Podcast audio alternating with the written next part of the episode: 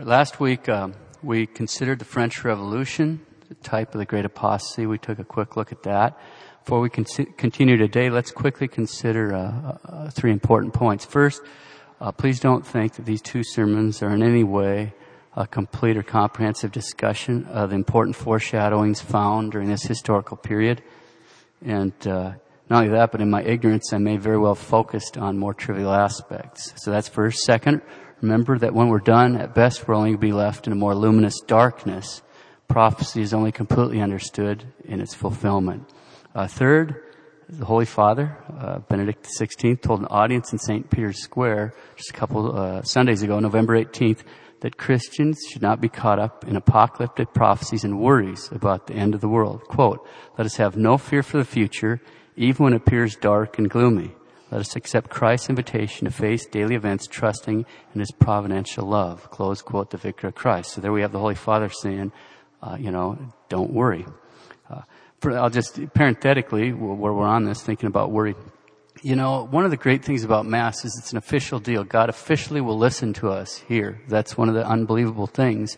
I mean, maybe we're used to it, but it ought to astonish us that He'll actually listen to what we have to ask Him. One of the important things, you get to ask Him for mercy. And I mean, you're doing it. I am too. But in the Kyrie eleison, there's two, in the beginning of Mass, then, that's, you're asking God the Father, the first three Kyries, it's Lord have mercy, Lord have mercy, Lord have mercy. That's asking God the Father. Then it's Christ have mercy, Christ have mercy, Christ have mercy. And that's God the Son, obviously. And Lord have mercy, Lord have mercy, Lord have mercy. You're asking God the Holy Ghost. At the end of Mass, at the Agnus Dei, you're saying it in Latin. So the first part's in Greek and then in Latin. Miserere nobis. You're asking Him to have mercy on us. For what? Well, if you don't have intentions, give him my intentions. But there's all kinds of intentions, you know? My intentions, the bishop's intentions, the Holy Father's intentions, your intention. We need him to have mercy. We ought to be lifting the roof off for this. I'm not going to change the words, guaranteed, okay? And it's, it's going to be that same way. Every Sunday, you ought to be lifting the roof at this, because it's, it's really a serious prayer. St. Augustine says, he who sings prays twice. Why is that? Because it, it's because of a greater sacrifice uh, you know, the breath is seen as breath of life. It's like a great, we're, we're given more of our life when we sing. We're belting it out.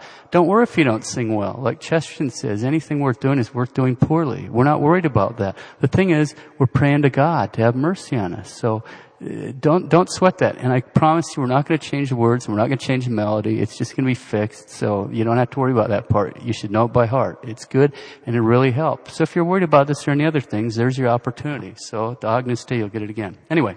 Having said that, when we ended last week, we saw that the revolutionaries had, quote, left France, France bled white, ruined, and ready to surrender to the first Savior who should present himself. And so today we'll take a quick look at that man. Remember, every time, both in Scripture and then we look at the different types when it's fulfilled. First, you have the, an apostasy, this, this great catastrophe in society. And then you have this man of sin, the type of the Antichrist, come in. Okay? Today we'll take a quick look at the man, type of the Antichrist. At the age of 16, he's a lieutenant in the artillery. Age of 20, the revolution broke out at 24. He's a general. 26, commander in chief of the army of Italy. 30, the first consul of the French Republic. 35, the emperor of the French. A man who, quote, became convinced that violence settles everything, that nothing can stand against it. As he said, I reign through the fear I inspire. A man who was the greatest military genius to appear since Alexander the Great. A man who intended to conquer the world and almost did. Close quote. That man, of course, is Napoleon Bonaparte. Napoleon is such a giant figure that this morning we're just going to have to whittle it down. We only have time to briefly consider two features of his personality. We'll consider his religious views and we'll consider his lust for power. So Napoleon's religious views. Although Napoleon was baptized Catholic, he was far from practicing the faith. Quote, as a lieutenant, Napoleon read many of the philosophers of his time, particularly Rousseau. These studies left him attached to a sort of deism, an admirer of the personality of Christ, a stranger to all religious practices, and breathing defiance against the priesthood and theocracy. His attitude under the revolution was that of a citizen devoted to the new ideas. Close quote. Short, Napoleon had the attitude typical of a Freemason of his time, although it's not clear whether he himself was a Freemason or not, he certainly was very closely associated with the lodge. In fact, as emperor, he appointed one of his brothers as a Grand Master of the Grand Orient Lodge of France, another one of his blood brothers as a Deputy Grand Master, another of the Grand Master of the Grand Orient Westphalia Lodge. Here's Napoleon summarizing his own religious beliefs. Quote, all religions have been made by men. Worse yet, quote, if I had to choose a religion, the sun, as the universal giver of life, would be my God. Close quote. His attitude as a ruler was that religion was useful as long as it was helpful and tolerant, but it was dangerous if it would lead to extremism or fanaticism. In spite of his own personal beliefs, or maybe we should call them his own personal disbeliefs, Napoleon was far too clever a man to not realize the key role that religion plays in society. As he said, quote, religion is excellent stuff for keeping common people quiet. Close quote. In other words, a religion he saw as simply another means of social control that an enlightened ruler like himself could manipulate and use as necessary. To give a clear idea how he used that in practice, here are a few extracts translated from Napoleon's proclamation to the Egyptians, you know, when he, when he landed in Egypt and conquered. Quote, O Egyptians, you have been told that I have come to this land with the intention of eradicating your religion. But that is a clear lie. Do not believe it. I worship God, glory be to Him, and respect His prophet and the great Quran. The French also are sincere Muslims. The French entered Rome and destroyed the throne of the Pope, who had also, who had always urged Christians to combat Islam. Then they marched to Malta, where they expelled the knights, who claimed that God, exalted as He, sought of them that they fight the Muslims. Close quote. That's Napoleon. I worship God, glory be to him, and, and, respect his prophet and the great Quran. The French are also sincere Muslims. The French marched to Rome and destroyed the throne of the Pope. Dot, dot, dot. That coming from the man who said if he had to choose a religion, he'd worship the sun as the universal giver of life. Just for contrast, here's a few extracts translated from Napoleon's press release to the priests when he invades northern Italy. So that one was from Egypt. Here's what he says in Italy. Quote, persuaded that the Catholic religion is the single one able to provide true happiness to a well-ordered society, I assure you that I shall endeavor to protect it and defend it at all times and by all means.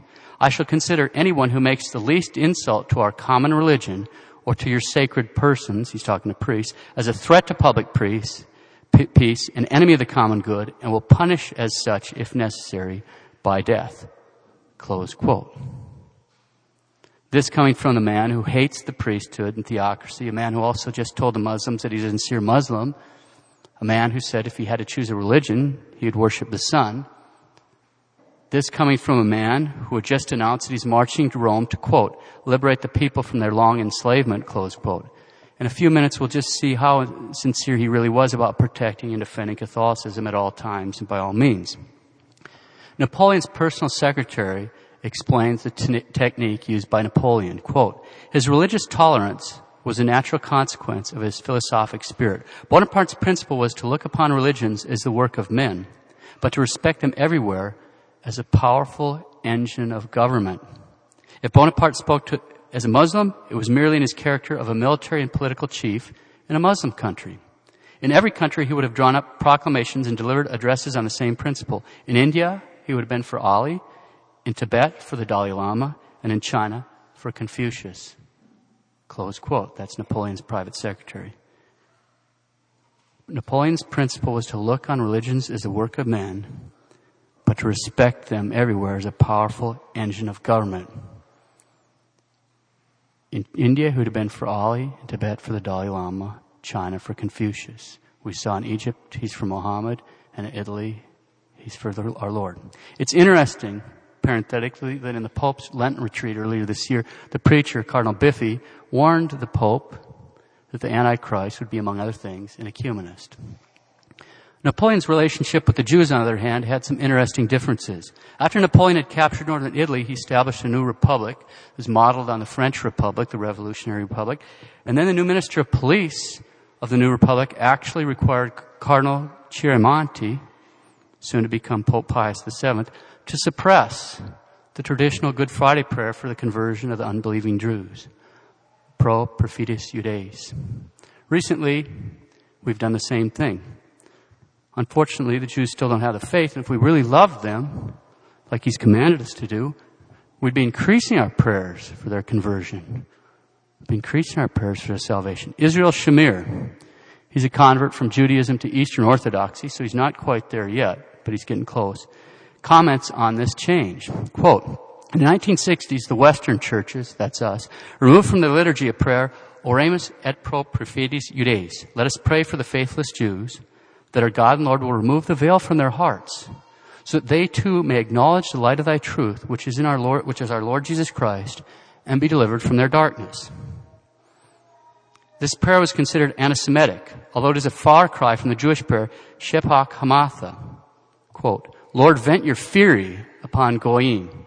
Parenthetically, Goyim in this case is a derogatory term for us. Lord, vent your fury upon Goyim who do not know your name. Close quote. But the Jews preserved their prayer of vengeance, while misled and subdued Christians dropped their prayer of mercy. Close quote. Back to Napoleon. Napoleon declared, quote, if I govern a nation of Jews, I should reestablish the Temple of Solomon, close quote. Of course, we know the general opinion of the fathers and doctors is that the Antichrist will build a temple and rule the world from Jerusalem. He actually did try to establish a nation of Jews in 1799 while the French troops were in Palestine. Napoleon prepared and printed up a proclamation that was supposed to be released once he captured Jerusalem. But Jerusalem didn't fall to the French, thanks to the British. Napoleon's proclamation, which was never issued, declared that Palestine would be, henceforth, an independent Jewish state. 1799. In 1807, Napoleon ordered the convocation of the Great Sanhedrin. That's the ancient governing body of the Jews that had not met since the temple had been destroyed in 70 AD his book on the Antichrist, the late great Father Augustine Lemann, he, uh, Father Lemann was himself a convert from Judaism, comments on this event. Quote, in the Great Sanhedrin held in Paris in 1807, they, the Jewish leaders, applied the biblical titles exclusively reserved to the Messiah to Napoleon, though Napoleon was not of Jewish blood, close quote. The Jewish estimation of Napoleon was summarized in a letter from the Austrian ambassador in Paris the Austrian foreign minister. Quote, all Jews look upon Napoleon as their Messiah. Close quote. Now this is a very clear foreshadowing. In John 5:43, our Lord tells the Jews, I am come in the name of my Father, and you receive me not. If another shall come in his own name, him you will receive.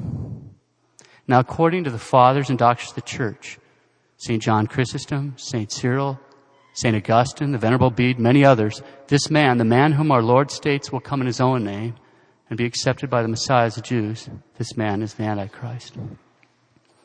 Lust for power. Napoleon is a man of whom the great Catholic historian Dr. Warren Carroll says emphatically, quote, in all history, in all history, there's no clear case of an able man consumed by lust for power. Close quote. Napoleon was clear on this. Here's Napoleon. Power is my mistress. I've worked too hard at her conquest to allow anyone to take her away from me. I love power, but it is as an artist that I love it. I love it as a musician loves his violin to draw out its sounds and chords in harmonies. Close quote. We don't have time to do any more than take a quick look at three ways in which Napoleon's lust for power played out. First, just in his portrayal of himself. It's easily easy to see in officially commissioned works of art. Typically, Napoleon is portrayed in the style of ancient Caesars as some sort of emperor god. A typical example is a medal he had struck commemorating the capture of Vienna and Pressburg in 1805. On this medal, there's a buck naked classical figure of Hercules standing there. He's got a lion skin draped over his shoulder. He's got one hand on his hip and this other hand resting on his mighty club. And on each side, there's goddesses kneeling on each side of him, holding up the keys to the cities. But he's ignoring them as he impassively gazes off in the distance. Now the body is Hercules, but the head, crowned with a laurel wreath, is clearly Napoleon. The most blatantly satanic example of this artwork, there's lots of it, but I'll just leave you one more. The most blatantly satanic example of this artwork has to be the blasphemous medal he had struck commemorating the meeting of the Grand Sanhe- Great Sanhedrin.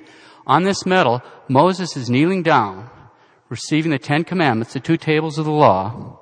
Moses is kneeling there, receiving the two tablets of the law from Napoleon. We see a clear foreshadowing of Antichrist there who'll demand to be worshipped as a God. If a man is so arrogant as to have himself portrayed as God the Father in artwork, it's certainly no surprise then that his treatment of our Holy Father is almost beyond description. Here's a thumbnail sketch of the second way his lust for power played out. In February 1798, French troops under Napoleon captured Rome. Now the French governor had ordered Napoleon to quote, overthrow the last of the popes and take the tiara, that's that crown that the Pope used to wear, from the pretended head of the universal church, close quote.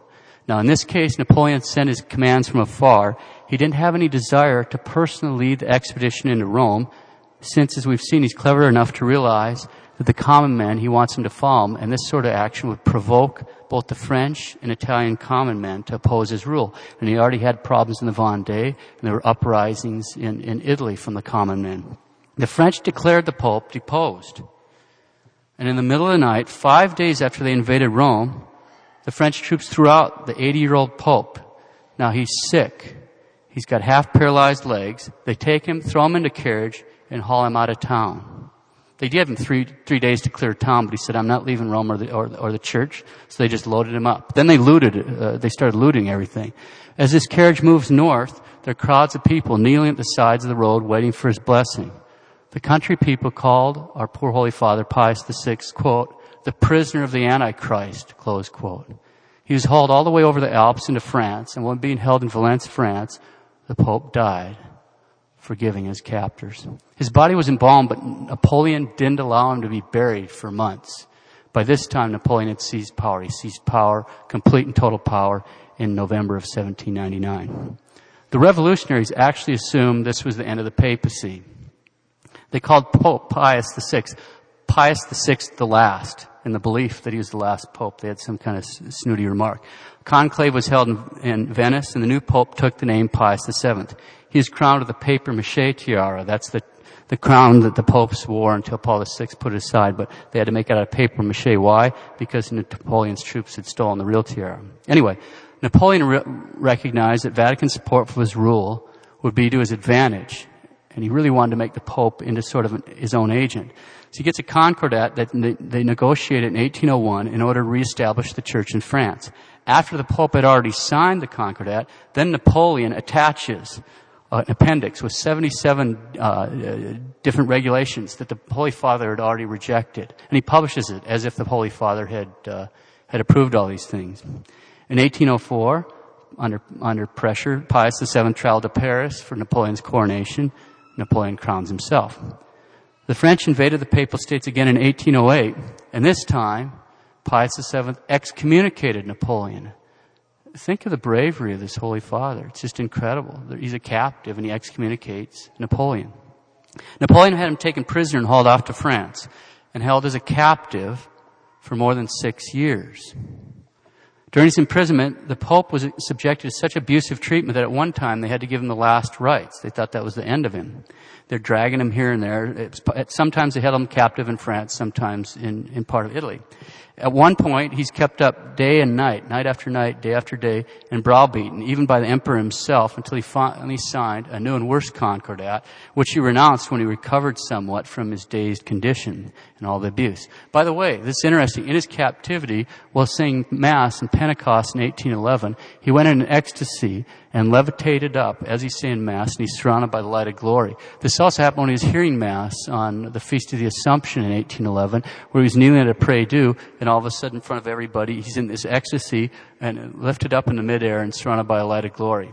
He, he was also given uh, the gift of miracle, miraculous healing people that he blessed. So he's doing miracles, even though he's in captivity and being abused by the by the emperor. He's uh, he's doing miracles. Anyway, Napoleon actually believed he was going to reduce the Pope to his own servant and made plans to bring the Pope to live permanently in Paris.